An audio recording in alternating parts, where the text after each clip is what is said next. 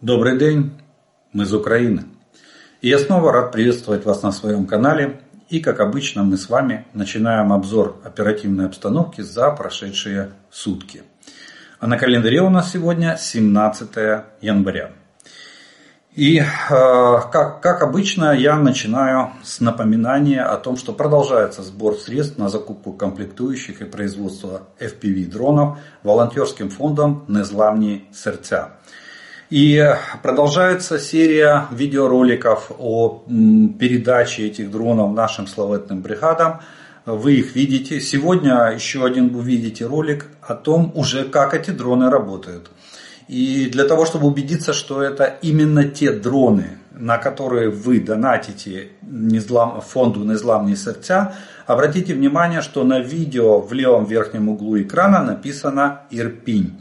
Это вот э, те данные, как, э, то, что, то, что ребята предлагают, кто хочет купить персональный дрон, э, донат должен быть 20 тысяч гривен и более, и там на экране будет написано то слово или та фраза, ну там количество знаков очень сильно ограничено, вот, но какой-то коротенький девиз можно написать, и вы убедитесь, что это именно, ну если, это, если видео эта бригада предоставит для публикации, то вы увидите, что это э, именно тот дрон, которым, который вы приобрели, то есть персональный дрон. Но здесь это четко написано Ирпинь, это э, пункт дислокации волонтерского фонда «Незламные сердца», вот, которому вы помогаете на, на, на, на реквизиты, которого вы донатите. Они, кстати, есть в описании к видео.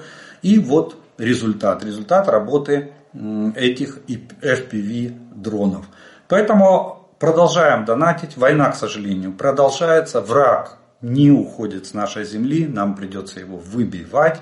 Поэтому нужны дроны. Дроны как патроны. Их много не бывает. Смотрим ролик и продолжаем донатить на наши славетні бригади через волонтерский фонд «Незламні серця».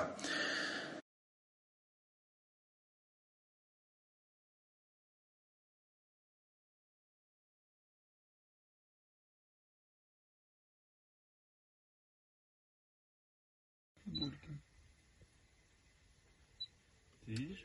Ось летить. Есть, есть, есть. Зліва є. Есть, ну бля. Ну а теперь оперативная обстановка. А, и начинаем ее, как обычно, по традиции с ночи. Ночь прошла неспокойно, очень неспокойно, особенно для двух регионов а, Украины.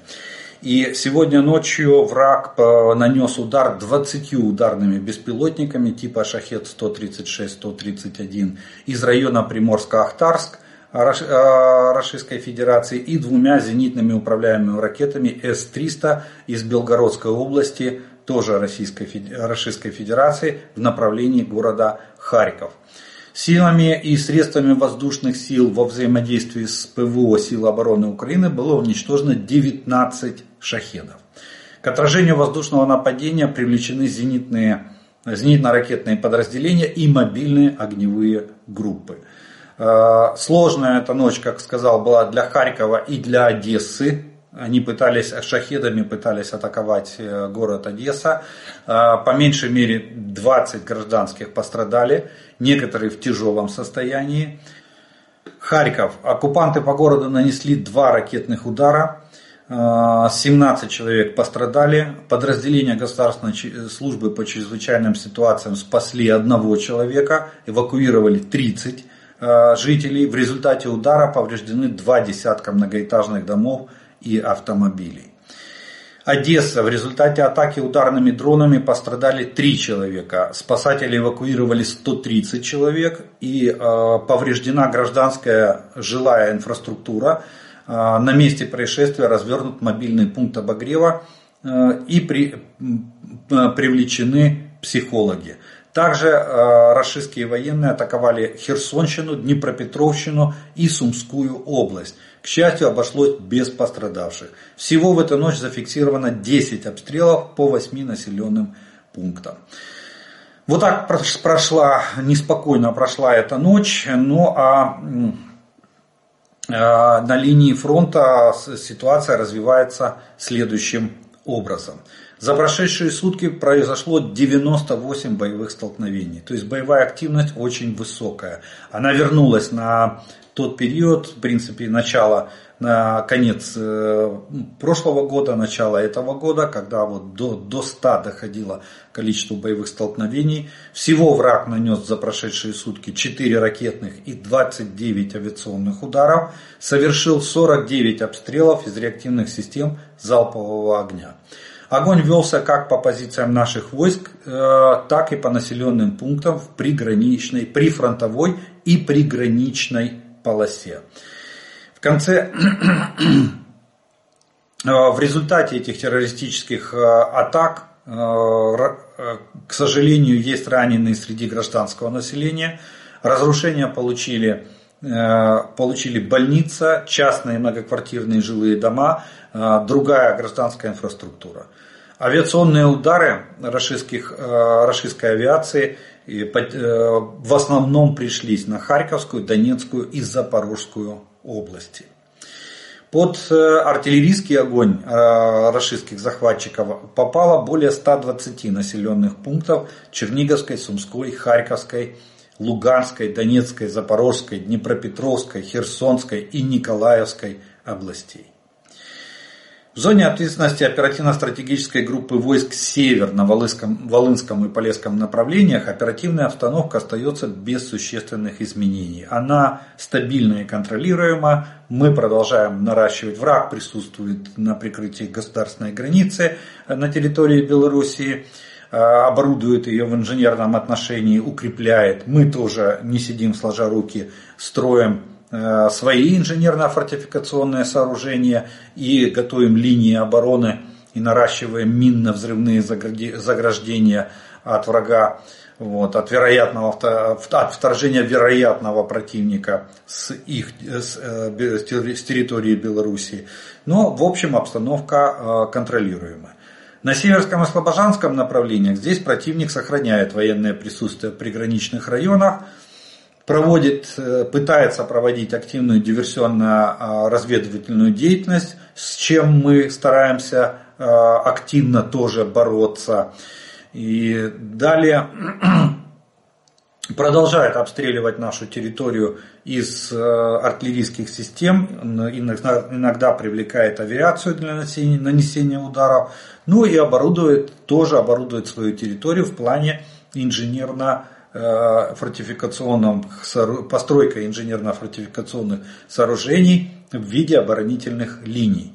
Ну, вообще создается впечатление, что э, на будущее, ну, как говорят э, некоторые российские политики, навсегда, там и 20, и 50 лет, они не успокоятся, пока не уничтожат нас как государство.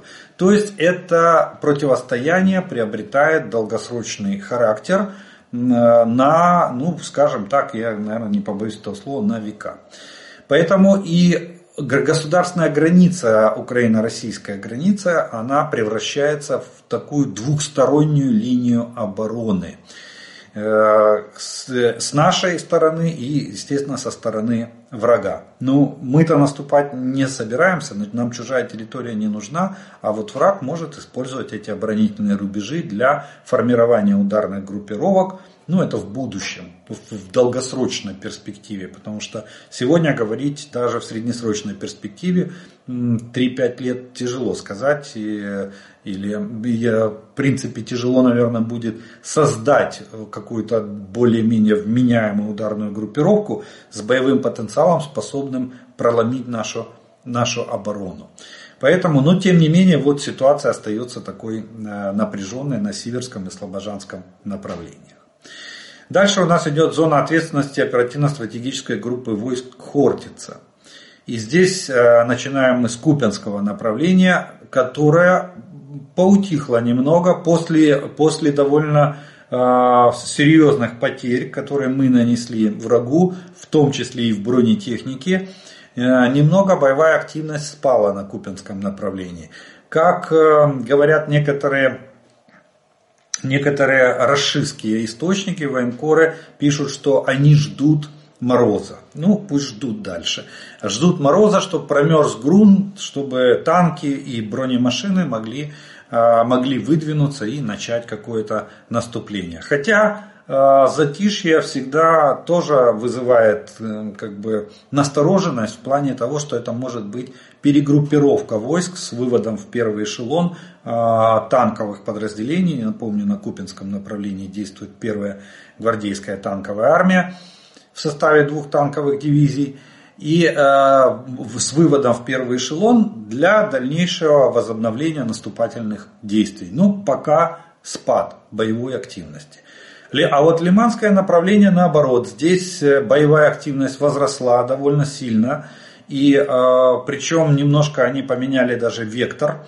Э, в основном теперь атакуют 11 атак противник провел в районе населенных районах Тернов, Ямполевка, Торская и еще 17 атак возле Макеевки и Белогоровки, Серебрянского лесничества. А, и севернее Григоровки, э, Григоровки и Веселовки. Вот, кстати, изменение вектора, что видите, основной упор они повернули на Макеевку, Белогоровку э, и Григоровку, то есть на, э, больше, больше на, на южном фланге этого лиманского направления враг пытается атаковать. Но это сегодня практически, практически по количеству атак 28 атак на одном, э, на одном только лиманском направлении. Ну, почти подтягивается, наверное, к Авдеевскому направлению. А, актив, большая активизация отмечается на лиманском направлении. Далее Бахмутское направление. Тут э, наши воины отбивали, отбили 9 атак противника. И э, в основном боевые столкновения происходили недалеко от Ивановского, в районе Клещиевки, севернее Клещиевки и Андреевки. Ну вот, кстати, севернее Клещиевки там очень серьезные бои. Враг вклинился в нашу оборону, частично вклинился ну, таким узким, узким вклинением, насколько хватит возможности у врага удержать эти позиции, мы еще посмотрим. Но за прошедшие сутки линия фронта, кстати, вот я пропустил, ни на Лиманском, ни на Бахмутском направлении, ну на Купинском там, понятно, наступательных действий враг в основном не предпринимал, позиционные бои, обмен артиллерийскими ударами, но ни на Лиманском, ни на Бахмутском направлении линия фронта за прошедшие сутки не изменилась. Далее у нас идет зона ответственности оперативно-стратегической группы войск Таврия. И э, начинается она с Авдеевского направления, где враг не оставляет попыток окружить Авдеевку, наш гарнизон в этом населенном пункте. И, соответственно, проводит, это вчера состоялась довольно массированная атака на, на северном фланге а, Авдеевки. Э, там вообще 20 атак зафиксировано на этом рубеже. Это Новобахмутовка, в районах Новобахмутовки, Степного и, и самой Авдеевки. Вот. И одна из атак, в принципе, была ну, как бы в, начале, в, в традициях первых дней штурма. Авдеевского направления. Это вот если вспомним 10 октября, начало штурмовых действий, до 10 единиц бронетехники, танки и боевые машины пехоты попытались выдвинуться для развертывания в боевой порядок и атаки наших позиций. Но в, принципе артиллерия совместно с э, FPV дронами предотвратила эту атаку. Э, правда, правда, части бронетехники удалось уйти из-под огня, то есть они тут же отступили, атака захлебнулась, но э, примерно там, по 3 или 4 единицы бронетехники были подбиты на месте вместе с пехотой. Пехота, которая поспрыгивала с брони и разбежалась по окрестностям, потом э, добивалась нашими подразделениями, которые занимают оборону на этих, на этих рубежах. А вот южный фланг Авдеевского направления, здесь Первомайская и Невельская, на этом рубеже наши войска отразили до 15 атак противника. Линия фронта на Авдеевском оперативном направлении за прошедшие сутки не изменилась. Все атаки были отбиты. Далее Марьинское направление. Тут э, враг э, тоже проявляет довольно высокую активность и э, пытается, ну здесь у них главные, главные э, усилия они пытаются сосредотачивать на, в районе Новомихайловки. И э, Красногоровка, Георгиевка, Марьенко и Новомихайловка. Новомихайловка самая активная. И э, в 17 атак было предпринято со стороны российских войск в попытках продавить нашу оборону. За прошедшие сутки наша оборона выстояла и все атаки противника были отбиты. Продвижение на, э, в, даже в районе, особенно в районе Новомихайловки, врага, у врага не получилось. Они, кстати, начали э, вот э, Новомихайловский выступ, который образовался на карте, они стали его штурмовать в лоб. И э, все, что удалось предыдущие сутки, вот как раз выпуск не выходил, когда тогда им удалось расширить чуть-чуть серую зону, но линия боевого соприкосновения не, не поменялась, но серая зона немножко расширилась. В эти сутки прошедшие линия фронта остается без изменений. Далее у нас идет шахтерское направление. Здесь оккупанты тоже большой наступательной активности не проявляли. В основном были позиционные бои и обмены артиллерийскими ударами. Фронт без изменений. Запорожское направление тоже здесь э, довольно, довольно ослабили они боевую активность. И в районе западнее Вербового была предпринята попытка атаки наших позиций, но она была безуспешная. Наши бойцы отразили эту попытку. Далее идет у нас с вами зона ответственности оперативно-стратегической группы войск Одесса. Это Херсонское направление. И тут силы обороны продолжают мероприятия по расширению плацдарма на левом берегу Днепра и наращивание его боевых, боевого потенциала. Враг пытается его, нас оттуда выбить безуспешно. Шесть штурмов было предпринято со стороны российских войск, но ни один из них не увенчался успехом. Несмотря на применение бронетехники, несмотря на применение там, туда уже подбросили даже подразделения морской пехоты. А, очень, очень трагичная ситуация сложилась для врага при попытке высадить а, морскую пехоту, ну это так называется морская пехота, это уже не кадровый состав морской пехоты, который, который был в прошлом или позапрошлом году. Потому что все эти бригады, которые там воюют, и Дальневосточный, и Тихоокеанского флота, и э, Черноморского флота Российской Федерации, они все уже второго-третьего состава. Там в основном уже мобилизованные или те, кто там подписал контракт из числа срочников. Этим и сказывается то, что у них боевая, боевая активность на довольно, довольно невысокая. И практически на сегодняшний день но она ничем не отличается от э, обычных мотострелковых и танковых подразделений по, своей, э, по своим боевым потенциалам. Поэтому и успешность. Так вот, была попытка в районе Олешек высадить на остров э, небольшое подразделение, которое было же там, там же было уничтожено нашими войсками. Ну а трагизм ситуации для российских военных состоял в том, что тех, кого не убили, Э, в результате атаки FPV дронами э, они застрелились. Э, видимо, были или ранены, или чтобы не умереть там от холода и голода, вот, они, они приняли решение покончить жизнь самоубийством. Вот, такое, вот такая вот попытка высадки морской пехоты на острова, а на остров, точнее, в районе, в районе населенного пункта Олежки. Вообще смысл высадки был непонятен, что они, что они хотели добиться, там, как, организовать там какой-то блокпост или, или пост наблюдения или еще что-то. Но вот ситуация сложилась вот, такой, вот таким вот трагическим образом для врага. Вот. Для нас, в принципе, наоборот, успешно мы провели хорошую операцию по ликвидации вражеских войск на, на, на нашей территории. Далее а, Черное море давно не было в сводках и сейчас появляется сегодня на утро, на утро сегодняшнего дня э, в Черном море находится четыре вражеских корабля, среди которых есть один носитель крылатых ракет «Калибр», общий залп которого может составить до 8 ракет.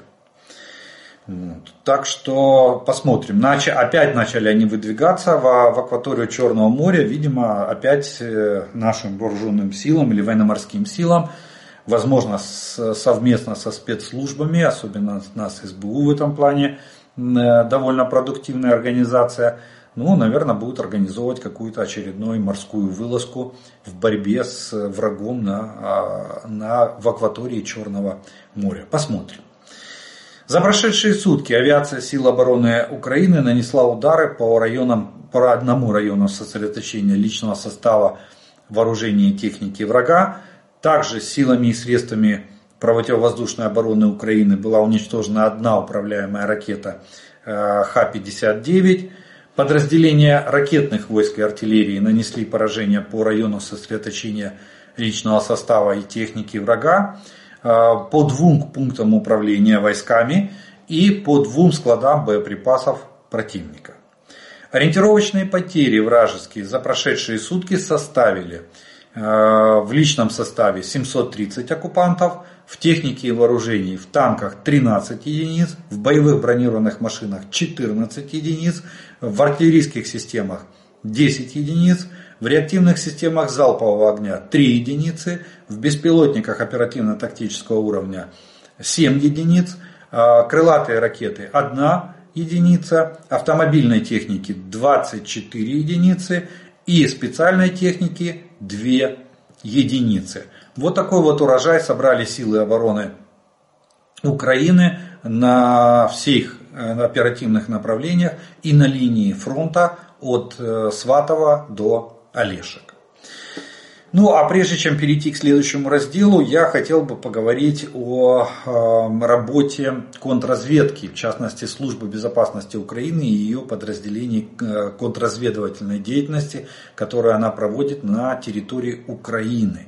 И а, вот вы задаете э, часто вопрос, э, он встречается, я неоднократно на него отвечал, что почему враг не бьет по энергосистеме Украины.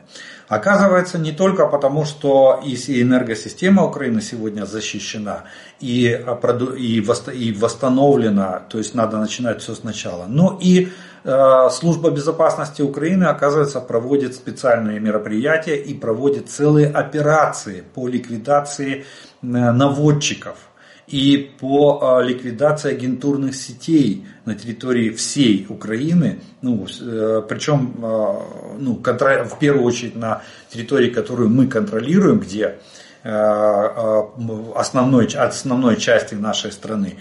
Почему? Потому что заброска агентуры э, со стороны Российской Федерации продолжается. Причем сейчас уже э, ситуация, СБУ изменила ситуацию в таком контексте, что э, врагу уже не хватает э, тех, кого они законсерви... законсервированных агентов, агентурных сетей. Смотрите, разгромили огроменную сетку и продолжает еще работу в этом направлении по ликвидации московского церквей Московского патриархата. Они выступали в качестве развед, э, разведсети и а, агентуры э, в Российской Федерации на территории Украины работают по корректировщикам и наводчикам.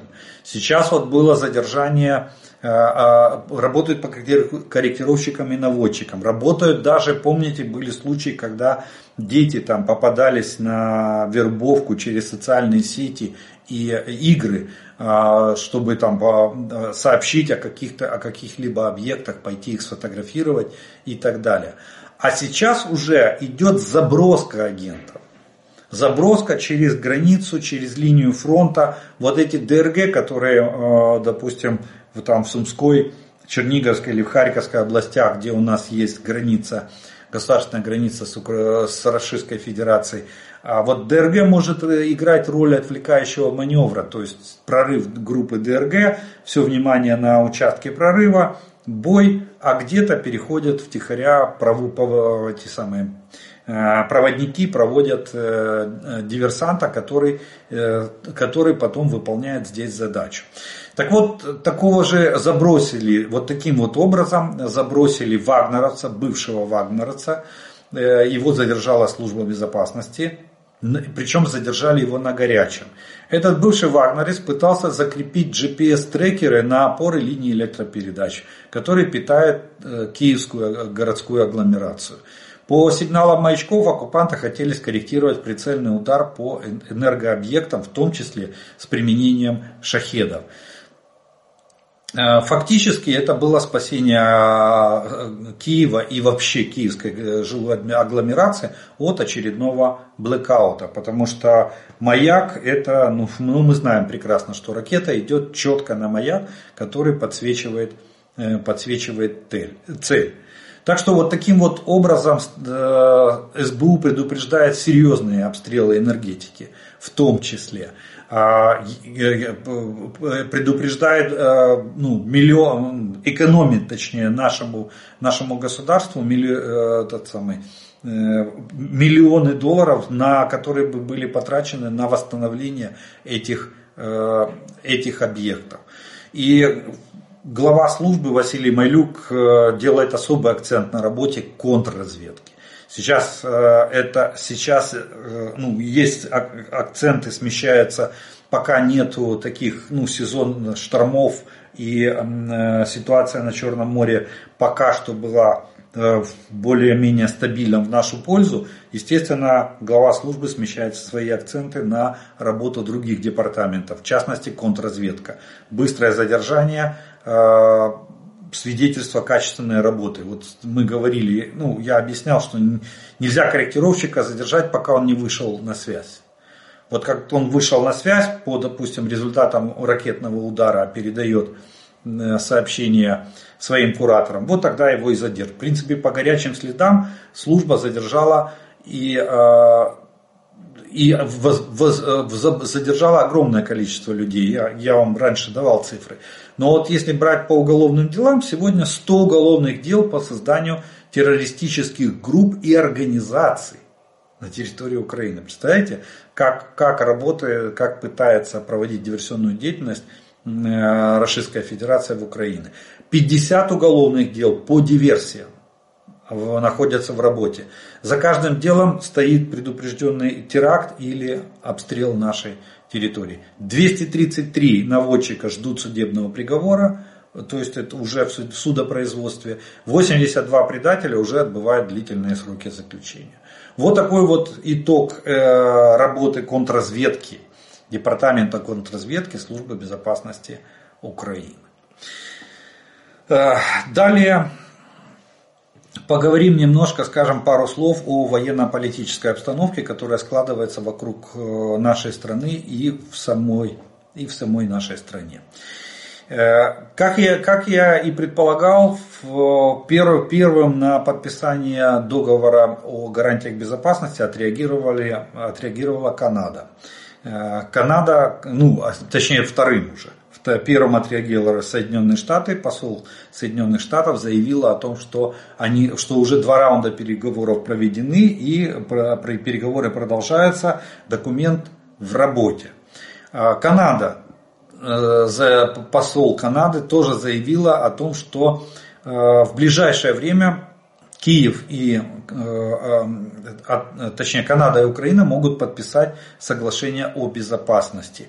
По словам посла Канады в Украине, Киеву уже передали проект соответствующего соглашения. Так что, видите, нужен, нужен как бы триггер, нужен толчок.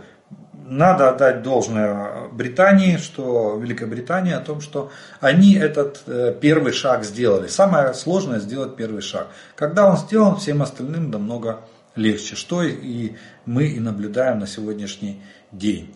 Ну, в Давосе прошел форум. Главный итог форума это то, что э, подтвердили помощь э, Украине, что нам надо и экономическую, и финансовую оказывать, нас надо поддержать, что мы должны победить в этой войне. И э, договорились готовить всемирный форум глав государств по формуле мира, которую Украина продвигает на международной арене.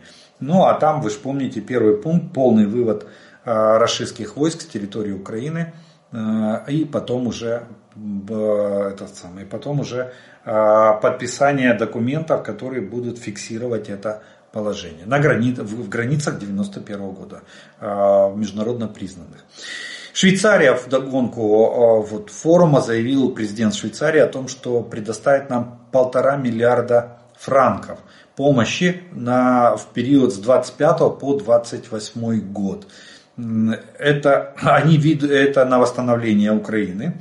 очень интересные даты с 25 по 28 год, то есть на восстановление Украины. Вот такой особый фокус видит Швейцария в участие, участие в восстановительном процессе нашей стране. Далее, ну, все мы до сих пор обсуждаем новость о сбитии А-50 и подбитии Ил, Ил-22, э, летающего командного пункта. Вот. Ну, хотя с Ил-22 там еще есть много вопросов, потому как вот этот снимок хвоста, изрешеченного хвоста, э, он публиковался газетой «Московский комсомолец» э, в апреле 22 года. Или 23 вот, надо уточнить когда мы над Донбассом повредили такой самолет в районе. И он дотянул до Ростова тогда. Пилоты дотянули, он был поврежден, буками нашими, кстати, и дотянул до Ростова. Поэтому пока что э, других подтверждений, кроме вот этих ночных снимков по Ил-22, других подтверждений о том, что самолет дотянул до аэропорта, говорят, в Анапе он приземлился якобы, вот, э, на сегодняшний день не существует. Э, ну, а, а не будем придираться к словам, давайте подождем. Я думаю, со временем сейчас разведка уточнит и скажет точно, лежит ли Ил-22 где-нибудь на, на дне Азовского моря вместе с э, А-50. Э, либо, либо он действительно был подбит, а не сбит и дотянул до аэродрома в, и сел в аэродроме, на аэродроме в Анапе. Вот. Так что там еще очень под большим вопросом. Но сам факт, что э, эти самолеты обеспечивали э, систему безопасности полетов для российской тактической авиации в зоне оккупированных территорий Украины. И, соответственно, координировали действия этой авиации. На сегодняшний день это усложняется тем, что несмотря на то, что генерал Буданов, наш главный разведчик, в интервью изданию Financial Times говорит о том, что 8 э, самолетов а, в хорошем состоянии. Но там же самое главное, что есть самолеты А-50, а есть самолеты А-50У. Так вот, А-50У это э, с компьютерами, а А-50 это еще с э, ламповыми, на ламповых схемах с осциллографами э, старыми, как раньше, как, как, как еще были установлены Советским Союзом. Вот. Поэтому ну, в расчет брать их или не брать, мы не знаем, насколько они технически исправны на сегодняшний день.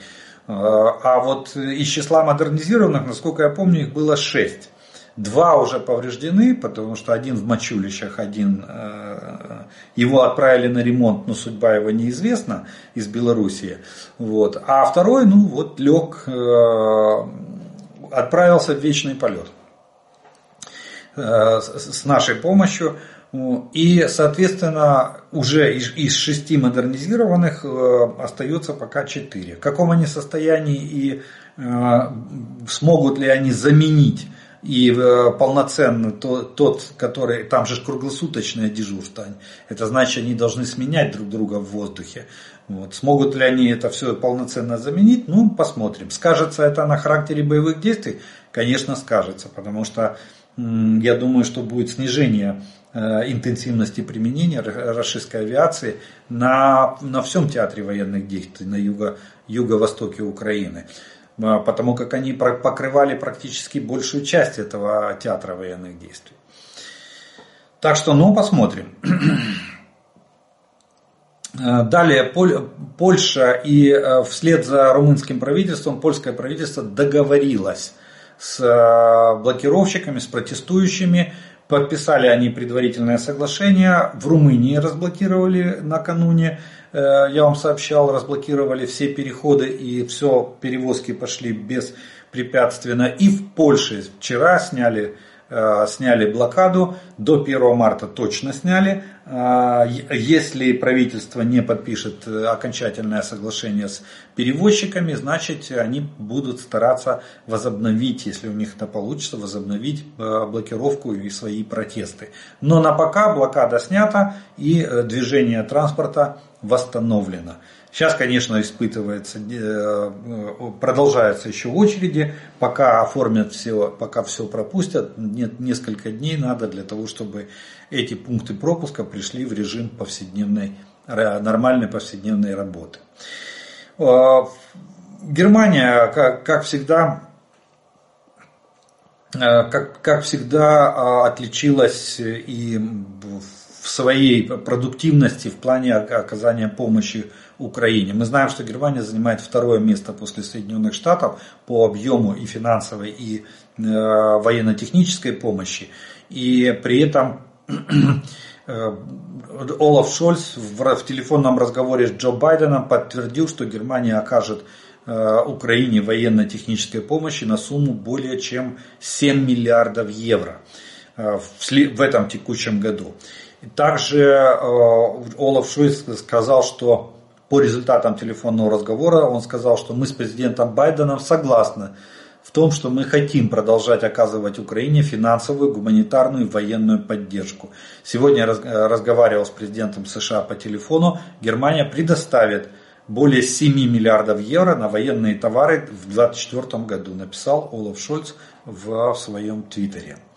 И тут же следом правительство Германии огласило о очередном пакете военной помощи от Германии э, Украине. 25 э, беспилотников RQ-35 э, входит в этот пакет, 8 бронетранспортеров, 16 цистерн Mercedes-Benz, вода, топливо для перевозки, 5 единиц для техники для пограничной службы Украины, боеприпасы для Леопард-1 танков версии А5, материал для обезвреживания взрывоопасных предметов, 50 э, терминалов спутниковой связи САТ-КУБе, э, скорее всего предположительно, они не уточнили каких, 1840 боевых касок М92, 500 светодиодных ламп, это могут быть световые системы э, Фалки, и вот такой вот, вот это входит в очередной пакет помощи со стороны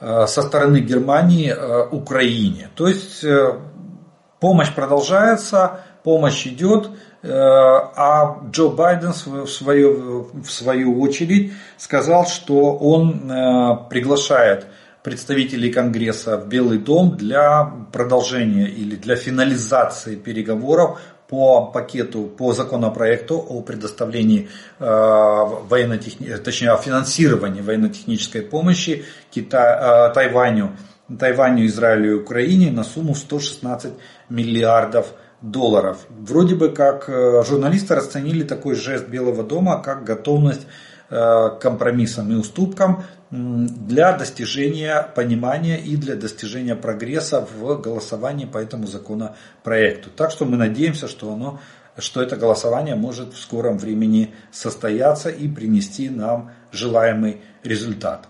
Э, тут, вот тут как, как раз для Российской Федерации можно сказать, мое любимое, не дождетесь помощь будет, э, как финансовая, так и экономическая, так и военно-техническая помощь. И в подтверждение этого министр обороны Болгарии, еще одна новость, э, сказал, заявил, что основная часть производства военно-промышленного комплекса Болгарии, сегодня работающая практически в режиме 24 на 7, то есть круглосуточно 7 дней без выходных, идет в Украину. То есть ВПК Болгарии в большем своем объеме работает на, на поставки вооружения в Украину. Практически, э, если посчитать все, весь объем внутреннего валового продукта мировой, который, э, стран, которых, точнее не мировой, а стран, которые поддерживают Украину, то это, наверное, больше половины, половины мирового ВВП. Вот. Так что Э, говорить о том, что мы остались одни, э, нет, этого не стоит. Э, никаких панических настроений, помощь есть, помощь идет, помощь будет идти. И президент Макрон не решил не оставаться в тени и не, не, решил, не решил, чтобы Франция не посла задних, а он сделал заявление, что Франция поставит Украине 40 дополнительных крылатых ракет «Скалп», Вот, а мы знаем, что это каждая ракета это целая отдельная цель. Э, очень хорошие ракеты. Спасибо большое за это Франции. И в феврале он готов, готов приедет, э, приехать в Киев. Не просто приехать, опять же продолжение вот, ну, как говорится, парада суверенитетов, да, где подпишет двухстороннее соглашение о гарантиях безопасности между Францией и Украиной. Так что еще одна, еще одна страна э, готова подписать с нами эти. Я так понимаю, что сейчас форсированно это э, соглашение будет э, приводиться в соответствие и э, готовиться к подписанию. Ну и тут э, еще одно интересный момент. Помните, мы с вами говорили, ну Венгрия, да, по Венгрии я говорил. Интересная ее позиция, про хлеб соль я вам рассказывал, будет ли Венгрия встречать российские войска с хлебом солью, если, ну гипотетически, если они дойдут до э, границ НАТО. А, так вот, э, я вам говорю, что у Европейского Союза есть очень много рычагов влияния на Венгрию. И Орбан, он, да, он делает, конечно, заявление, он очень сильно вредит, э, работая в интересах Российской Федерации, но тем не менее с трудностями, с потугами, ну, Европейский Союз находит рычаги влияния на Орбана. Очередной такой рычаг найден. И он а, состоит в том, что была инициатива со стороны Финляндии начать сбор подписей а, в Европарламенте о лишении Венгрии права голоса за антиевропейскую политику, которую проводит а, венгерский премьер-министр Виктор Орбан. И я вам скажу, что пошли, страны начали подписывать, чтобы перейти к голосованию в формате большинства. Венгрия на фоне новостей о, завтра, о завтрашнем рассмотрении резолюции о лишении права голоса в Совете э, Европейского Союза готова разблокировать финансирование для Украины на сумму в 50 миллиардов евро. Об этом написало издание «Политика». То есть, как только стал вопрос о лишении, что готова резолюция и ее готовы вынести в, Евро, в Совет, э, это самое, для голосования, все, Виктор Орбан дал задний ход и сказал, что не-не-не, не надо голосовать резолюцию, мы проголосуем за, 50, за выделение помощи Украине. Вот так работает Европейский Союз. То есть всегда найдутся рычаги, э, рычаги влияния. Но я скажу так, что для Венгрии это, это теперь будет довольно хороший, хороший стимул в плане дальнейшей, э, дальнейшей э, предотвращения э, антиевропейских и антиукраинских выпадов со стороны премьер-министра Венгрии. Потому что проект резолюции готов. И это не значит, что если его сегодня не внесли в зал для голосования, не поставили в повестку дня, что его завтра не поставят в повестку дня. Подписи собраны, желающих много. А, то есть больше половины желающих, что дает э, право, это дает все основания, что эта резолюция будет проголосована и будет принята. Поэтому Венгрии теперь стоит, стоит задуматься над этим. Ну и несколько новостей из Запоребрика. Даже не знаю, тут какую из них мы возьмем за вишенку на торте. В Башкирии там протесты, э, причем протесты были на основе того, что суд, по мнению жителей самой Башкирии, суд несправедливо вынес одному из активистов, э, вынес приговор э, очень суровый, предположительно под влиянием местного, местного главы, главы местного совета, вот такой вот, извините за тавтологию вот, что э, несправедливо наказали местного активиста за его высказывание. Вот. Люди вышли на протест, вышла полиция, начала задержание, силовой разгон э, протестующих. В результате общественные организации, которые поддерживают этого активиста и которые вышли на протест, записали несколько видеороликов, которые сейчас ширятся интернетом, и где, где протестующие призывают своих земляков из Башкирии, воюющих в Украине, вернуться домой. Для того, чтобы дома, сначала дома навести порядок, а потом уже ехать куда-то воевать в другую страну. Очень хорошее зерно брошено в благодатную почву. В плане того, что приезжайте, у нас тут э, типа труба, надо срочно наводить порядки, приезжайте, автоматы, наверное, возьмите с собой, там что-нибудь такое. ну зачем же бросать оружие. Как говорил Ленин солдату, человек с ружьем, да, а вот винтовку бросать нельзя. Так и здесь автомат бросать нельзя, надо с автоматом ехать, ехать домой и там разбираться. Ну и э, ни дня без пожара. Вот здесь э, в Ростовской области сгорел, сгорел взорвался и сгорел э, самое крупное, самое крупное химпредприятие юга Российской Федерации, РФ. Причем завод новейший э, на сегодняшний день э, в Шахтинском, это недалеко от границы с Украиной, э, был полиэфирный комбинат построен. Инвестиция составляла 5 миллиардов в этот комбинат. И он был запущен в 2023 году. То есть ну, он и года не проработал. Очевидцы говорят, что сначала что-то бабахнуло, и потом случился гигантский пожар. Фактически комбината больше нет. Э, главное производство, э, произошел взрыв, и оно сгорело. Вот, вот такие вот там новости. Плюс горит железная дорога. Горят э, шкафы, релейные шкафы управления системой движения на железной дороге. Кстати, я так понимаю, но это уже неизвестные противники путинского режима. Так характеризуют ситуацию Э, местная, местная оппозиция в, в, в Российской Федерации. Ну, ее местной трудно назвать, потому что она оппозиционная, оппозиция в основном находится за пределами РФ, так как внутри РФ находиться небезопасно. Вот. В том и, соответственно, это снижает скорость движения поездов, иногда она вообще ее. Дело в том, что эти релейные шкафы управляют семафорами и стрелками, вот, и фактически являются регулировщиками на а, железной дороге. Вспомним 22 год, Белоруссия, когда э, скорость движения поездов упала там до 10-15 км в час, то есть практически они ползли потому что надо было останавливаться, переводить стрелки в, э, де-факто в ручном режиме. И очень это сильно усложняет э, движение поезда, логистику. логистику. Вот это может, быть, э, может привести к усложнению логистики на, на, на России, что скажется на линии фронта в Украине.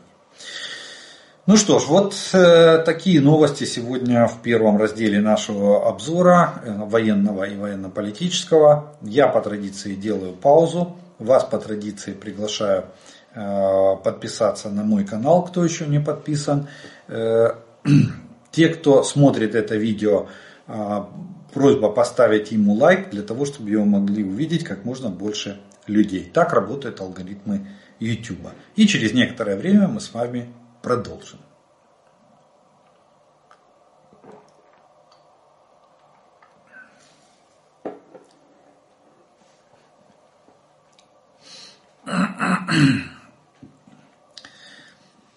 А продолжим мы с вами, как обычно, по традиции, это ответом на те вопросы, которые мы, вы задали к предыдущим видео. И Э, первый вопрос сегодняшнего дня прозвучит следующий. Добрый день. Вопрос. Могут ли военные летчики из стран-партнеров участвовать в войне против России на самолетах F-16, если подпишут контракт с вооруженными силами Украины? Да, а, могут, но для этого им надо э, уволиться там, из рядов э, вооруженных сил, если они и в них состоят, и приехать сюда, если, если страна а, страна разрешает э, и подписать контракт с вооруженными силами. И дальше воевать э, в составе вооруженных сил по своей военно-учетной специальности. Это касается не только, не только летчиков. Кстати, говорили, речь об этом шла в прошлом году, когда вот начались разговоры, что дадут, не дадут, когда, начались, когда стало понятно, что самолеты дадут, то одна из идей была в том, чтобы привлечь летчика в отставке, точнее не в отставке, а в запасе, э, которые, которые пилотов F-16, для того, чтобы ускорить э, передачу самих самолетов. Но потом, видимо, на политическом, на каком-то политическом уровне было принято решение, что пилоты должны быть исключительно наши, вот, и, соответственно, обучить, лучше обучить пилотов и на перспективу в том числе, и передать самолеты вместе с обученными пилотами, техниками и всеми остальными. Вот. А так реально, да, реально могут подписать э, контракт и воевать. Главное, чтобы были машины, на, на чем воевать. Видите, желающих пилотов э, найти можно, а вот самолеты это уже проблематично. Как думаете, э, следующий вопрос, как думаете, понимают ли на Западе, что в долгосрочной перспективе, чтобы снять угрозу от России, необходимо ее разделить на множество мелких независимых стран, иначе всегда будет оставаться угроза от России? Э, скажу так, что думаю, что понимают. Уже сейчас-то точно понимают. Вот еще год назад я бы очень сомневался, что они понимают, э, что существование, само существование РФ как цельного государства несет угрозу. Но с пониманием этого есть э, очень много политических нюансов, на мой взгляд.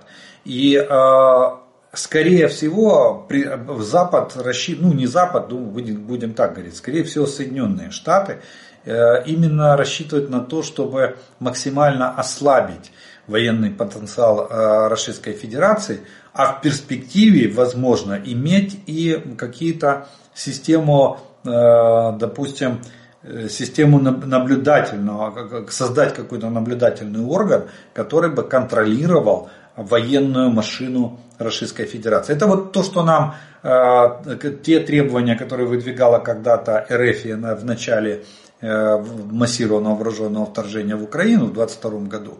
То есть денацификация, демилитаризация, сокращение, а, точнее ограниченный контингент вооруженных сил. Э, вот, скорее всего, такую идею будут проталкивать наши страны партнеры, но они очень боятся распада самой РФ в плане контроля за ядерным тем же вооружением, в плане контроля за вообще ситуацией и возникновения в результате распада возникновения новых очагов вооруженного противостояния между бывшими субъектами э, Российской Федерации.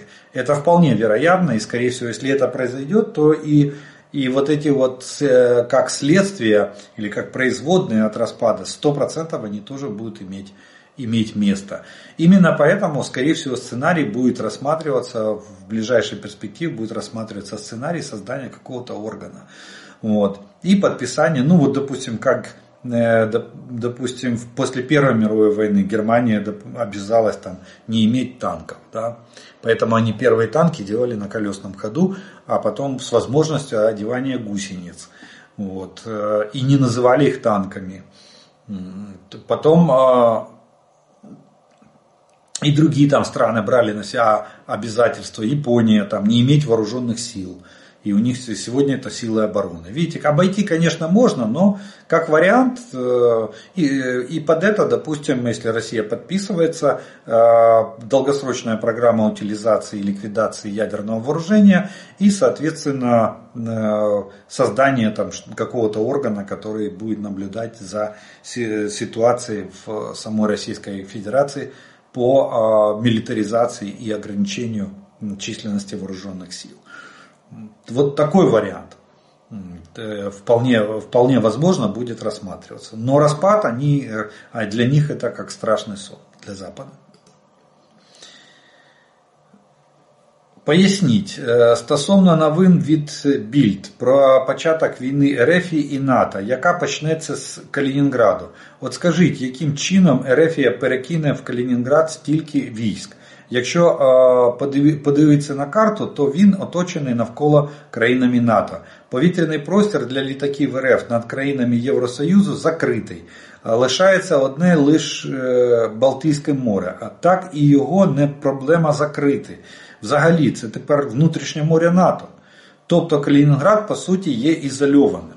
Да, вы абсолютно правы. Ну, мы уже разбирали, давайте не будем сегодня ломать уже копья, потому что наш центр э, противостояния дезинформации уже четко внес эту новость. И я вам сказал, что ну, Билд еще раз подтвердил, что это, же, это желтая пресса, это обычный таблоид, который слышал звон, да не знает, где он. Я объяснял вам, что это, за, скорее всего, что это за план, что это легенда для проведения э, учений командно-штабных учений или командно-штабной военной игры для органов управления НАТО или для органов управления Германии. Поэтому э, это абсолютно нормально для, в системе подготовки военных э, органов, военных органов управления, то есть в системе подготовки штабов, проведения учений в соответствии с ситуацией.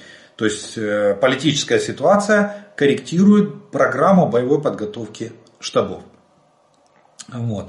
А, а Бильд это преподнес как э, новость, что а завтра война. Поэтому эта новость отнесена к фейкам. И, естественно, вы абсолютно правы в плане того, что э, Балтийское море теперь внутреннее море НАТО. И если НАТО принимает решение поставить кордон на Балтике, то между Финляндией и странами Балтии, пожалуйста, выставляются корабли НАТО, и они будут контролировать любое перемещение. В воздушном пространстве то же самое. Э, все будет контролироваться. Ну и Калининград как анклав, если э, закрывается, закрывается еще море и закрывается небо, он действительно становится полным анклавом с э, стопроцентно контролируемым поставками туда грузов и товаров. Может быть вариант э, как сектора газа, да, Израиль же контролировал абсолютно все поставки. Ну, правда, видите, получилось немножко не так, э, сталося не так, как гадалось, вот, но тем не менее, как пример можно привести. Вы сказали, что Европе невыгодно нас бесконечно поддерживать в военном плане, так как это отражается на их бюджете. И сказали, что в Европе в, в финансовом плане и в плане безопасности выгодно быстрое завершение войны с разгромом э, Российской Федерации. Но у меня вопрос, разве можно выиграть войну у РФ? Ведь у РФ всегда остается возможность либо применить э, тактическое ядерное оружие на нашей территории, либо подрыва нашей атомной электростанции, например, Ровенской или Южноукраинской, э, со сносом радиоактивного облака на территорию Европы. Вот здесь вот я акцентирую ваше внимание, я сейчас прокомментирую. Со сносом радиоактивного облака в сторону Европы. Да? Э, очень такой важный момент. Э, мы-то выстоим, а вот Европа проявит ли стойкость или сразу после этого побежит договариваться с Кремлем и принудит нас закончить войну путем э, не поставки нам вооружения. Я почему именно о таком сценарии говорю? Во-первых, потому что он, э, он, на мой взгляд, это крайняя для РФ мера. Хуже этого ничего напакостить они не могут. И вот, и во-вторых, потому что считаю, что подрыв Каховской ГЭС был сделан главной целью продемонстрировать, что РФ готов к подрыву и АЭС. Спасибо за ответ. Ну, вы не путайте ГЭС и АЭС. Э, теперь давайте насчет, э, начнем с облака. Дело в том, что никто в мире не имеет климатического оружия.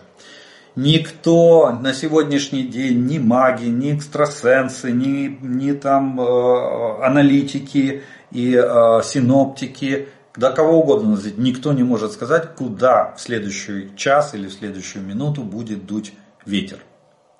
Точнее, ну, ветер измеряется наоборот, откуда дует ветер. Или откуда подует ветер. Никто этого предсказать не может. Поэтому э, любой, любая диверсия на атомной станции, она непредсказуемая. А если облако пойдет на Москву или на Минск, на лучших, э, если мы говорим, там вы, вы пишете Ровенская, да, так до Минска рукой подать, он ближе всех. Если облако туда пойдет. А если оно пойдет на Российскую Федерацию? Вспомните, как мы, когда а, в начале э, вторжения массированного российские, политики э, грозились там аварией на Запорожской атомной станции, э, то, то предполагалось, как бы не предполагалось, а делались прогнозы вероятные Э, по розе ветров в этом районе, куда пойдет облако. Оказалось, что пойдет в Россию.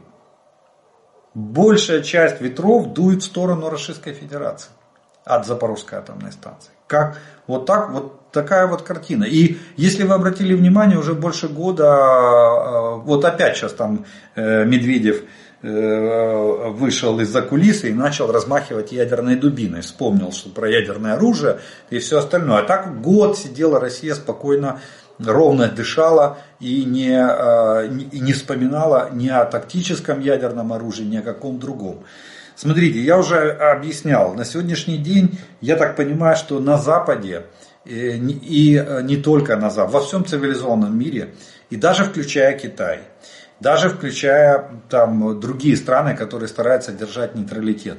Есть общее понимание того, что э, ядерное оружие не применять в нашей войне. Почему? Потому что это может открыть ящик Пандоры и э, закончиться очень печально для вообще для всего человечества. Это в худшем случае. Ну, вот. А в, с наименьшими потерями это будет ядерная помойка в центре европейского континента. И куда будет э, дуть ветер при очередном выбросе радиации в, с места аварии, никто не может пред, предсказать. А если он будет дуть, э, он может подуть и в сторону Европы, в сторону Скандинавии, в сторону Ближнего Востока, через Черное море, и в сторону Российской Федерации. Вот этого не хочет никто. Поэтому я думаю, что России четко и ясно дали понять, что ни о каком ядерном оружии в этом конфликте речи быть не может. А, а может, а, а то, что вы пишете, что Россия не может проиграть, любая страна может проиграть. Римская империя считалась вечной, она проиграла. Первый рейх, второй рейх, третий рейх тоже был вечным, и то, но он тоже проиграл. Вот. И, и не спасла ни высшая раса, аийская кровь, ничего не спасло. Поэтому наоборот, чем, чем больше говорят, что Россия не может проиграть, тем больше вероятность того, что она проиграет судя по историческим примерам. А история вещь неукоснительная. Поэтому она, она, она, дает, она преподносит очень хорошие уроки. И тот, кто, э, э, тот, кто учится на чужих ошибках, он, как правило, умнее того, кто учится на своих ошибках. Вот. Так что считать, что Россия не может проиграть, это утопия на сегодняшний день. Они уже топчатся на месте. И чем больше они нам угрожают, вот как Медведев сейчас там э, в очередном своем заявлении сказал, что э, мы не остановимся никогда, мы будем вечно. Ну, это очередная пугалка, чтобы Запад испугался и убежал. Запад уже не пугается и не убегает. Вот что самое интересное. И я вам еще больше даже добавлю из практики, из практических Э, реалий сегодняшнего дня.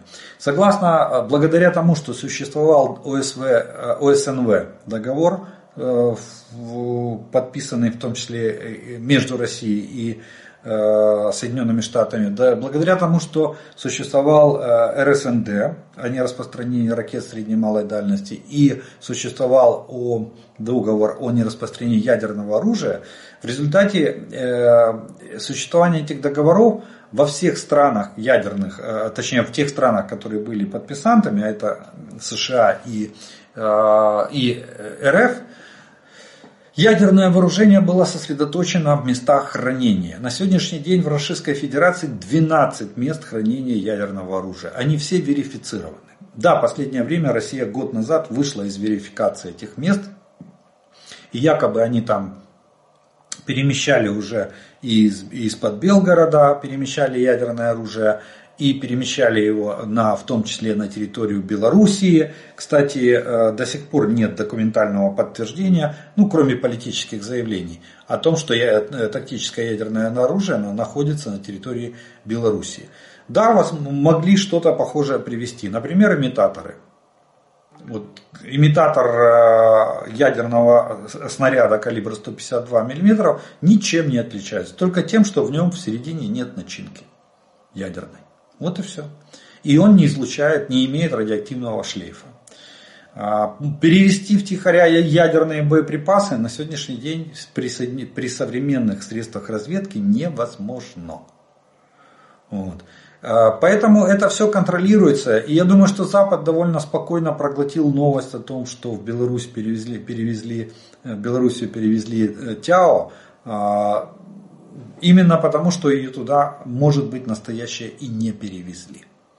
Поэтому, ну, хочет Лукашенко так считать, пусть считает. Пусть пугает весь мир. Э, хочет Путин так пугать весь мир, пусть пугает.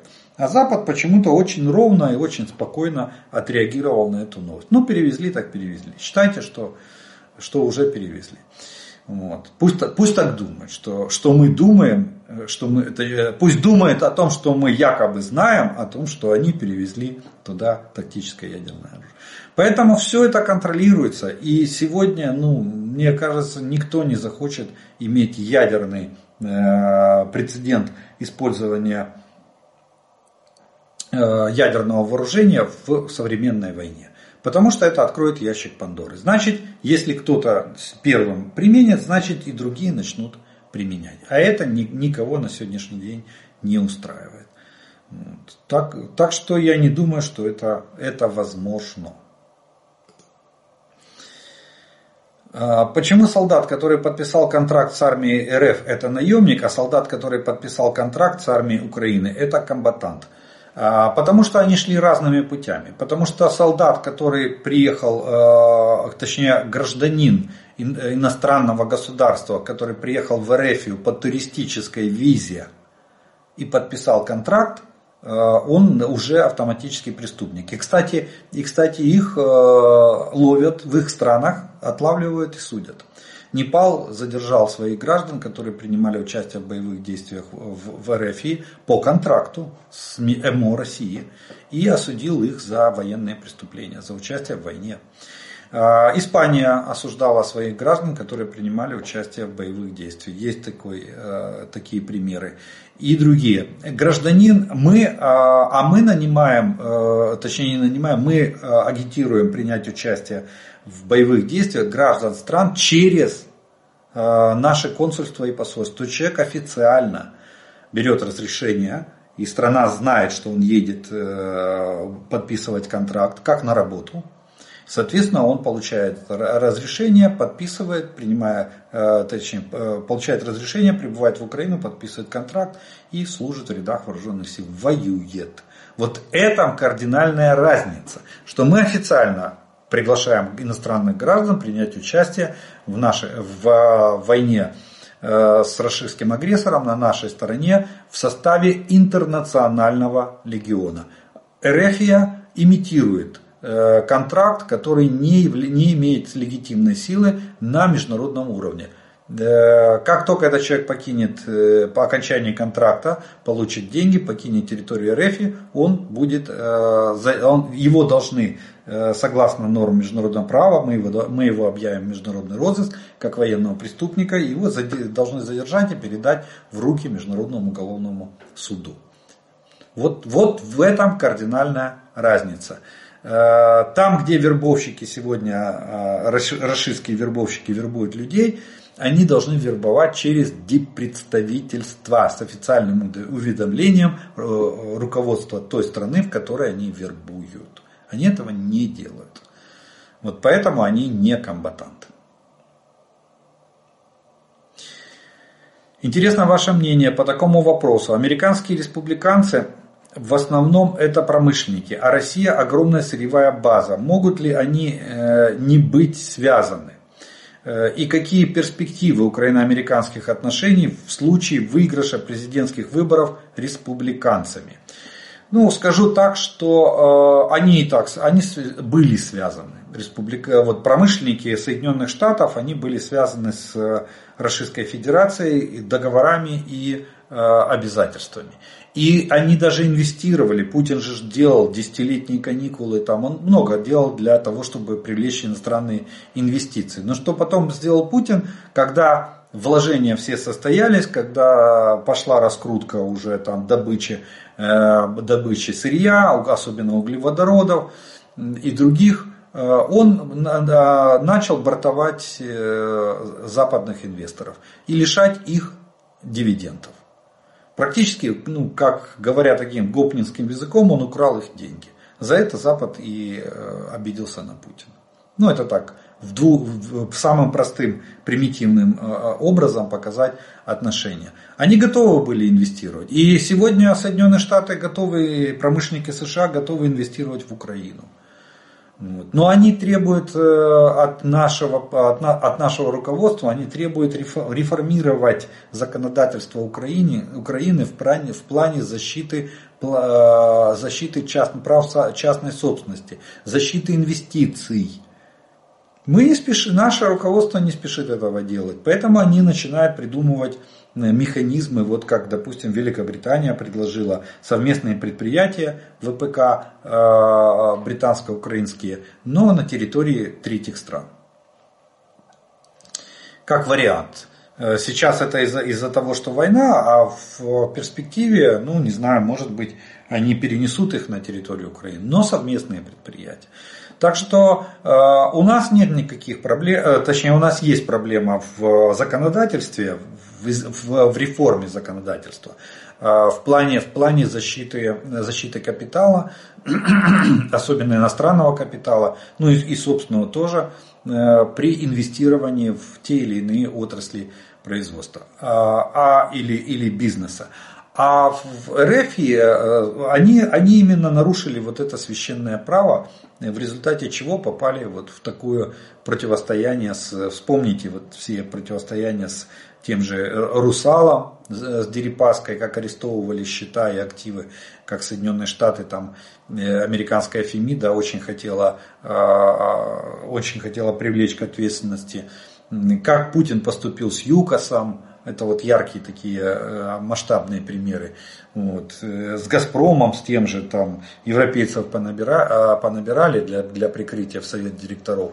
А как реально распределяли газпромовскую прибыль, ну, об этом знает только узкий круг ограниченных лиц, если так интерпретировать. Так что, конечно же, они, они были связаны, они, и они будут связаны.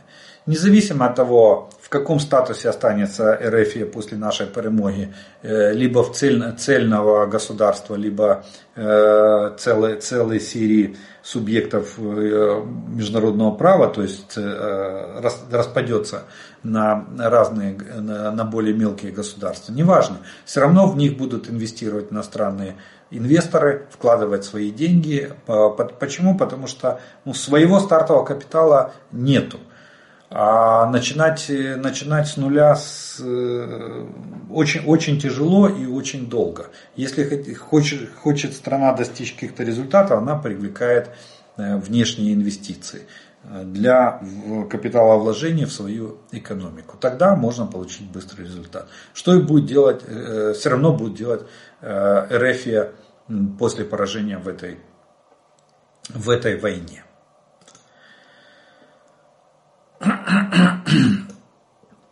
Ну что ж, вот такой вот сегодня будет раздел а, вопросов и ответов, которые вы задали в предыдущих видео. И у нас остается третий раздел, это, это комментарии, приветствия и пожелания, которые вы прислали к предыдущим видео. И первый комментарий сегодняшнего дня а, прозвучит следующий. Побольше бы таких огонь по своим – если бы еще здесь над Маренкой таких сюрпризов, как над Азовским морем, чтобы не били по Курахову.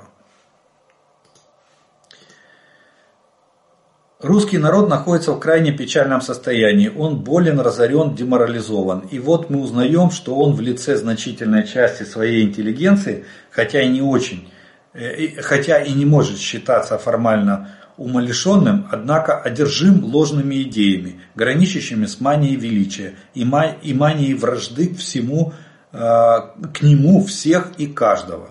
Равнодушный к своей действительной пользе и действительному вреду, он воображает несуществующие опасности и основывает на них самые нелепые предположения. Ему кажется, что все соседи его обижают, недостаточно преклоняются перед его величием и всячески против него злоумышляют. Всякого из своих домашних он обвиняет в стремлении ему повредить, отделиться от него и перейти к врагам. А враги своим, э, своими, а, а врагами своими он считает всех соседей. Э, философ Владимир Соловьев. Вот такое вот философское изречение. Сначала не интересующиеся политикой, а потом вдруг в минус 25 оставшиеся без тепла и света, а когда ты пытаешься выйти из, кварти... из, квар... э, из квартиры, чтобы спросить, что это за фигня, спотыкаешься о пакет, в котором военком вернул тебе твоего сына. Так устроена диктатура. Тбилиси с Украиной. Максимальная глубина Азовского моря 15 метров, высота А50 15 метров. Так что чисто технически он не утонул, а даже немного выглядывает. По скриптам. Знаю, знаю, всем интересно, пройдет ли, пройдет ли подводный самолет А-50 между опорами Керченского моста. Я провел исследование и сообщаю, размах крыла А-50 50 простите за а, тавтологию, метров. Длина пролета Керченского моста от 55 до 63 метров. То есть при должной сноровке проползет. Ну, это уже мемы. Ще як варіант, це може бути F-16. Є ракета, яка дає можливість вражати цілі на відстані 180 км. Ну, в принципе, я тоже такую версию э, высказывал. Может быть и такой вариант. Но он маловероятен, к сожалению. МО э, РФ должна сделать заявление относительно того, что произошло ночью 14 января над Азовским морем. МО РФ это централизованный орган, куда приходит вся информация относительно дел на фронте. Только они могут подтвердить или опровергнуть информацию. Люди должны знать правду. Но это, наверное, обращение к Министерству обороны РФ. Есть такой комплекс старый ЗРК С-200. Дальность этого старого комплекса от 160 до 300 километров в зависимости от модификации. Да, это правда. И вот этот вариант более ну, как бы приемлемый. А, они воюют за очко. Ну, тут трудно сказать глубокий тайный смысл, но все равно. Если они говорят, что сами себя сбили, свои самолеты, то этим они показывают, какая у них галимая армия. Ну что ж, вот на таком галимой ноте мы э, про армию РФ мы с вами закончим сегодняшний обзор оперативной обстановки за прошедшие сутки. Я благодарю вас за ваше внимание, что вы досмотрели до этого момента. Э, также приглашаю тех, кто не подписан, подписаться на мой канал. Те, кто смотрит это видео, пожалуйста, поставьте ему лайк, чтобы его могли увидеть э, как можно больше людей. Напоминаю, что продолжается сбор средств на комплектующие для производства дронов для наших славетных бригад волонтерским фондом «Незламні сердца». Э, реквизиты для донатов вы найдете в описании к этому видео. Э, от себя добавлю слова благодарності спонсорам і тим, хто допомагає моєму каналу. Ну а ми з вами продовжуємо вірити в Сили оборони України. Перемога наша, слава Україні!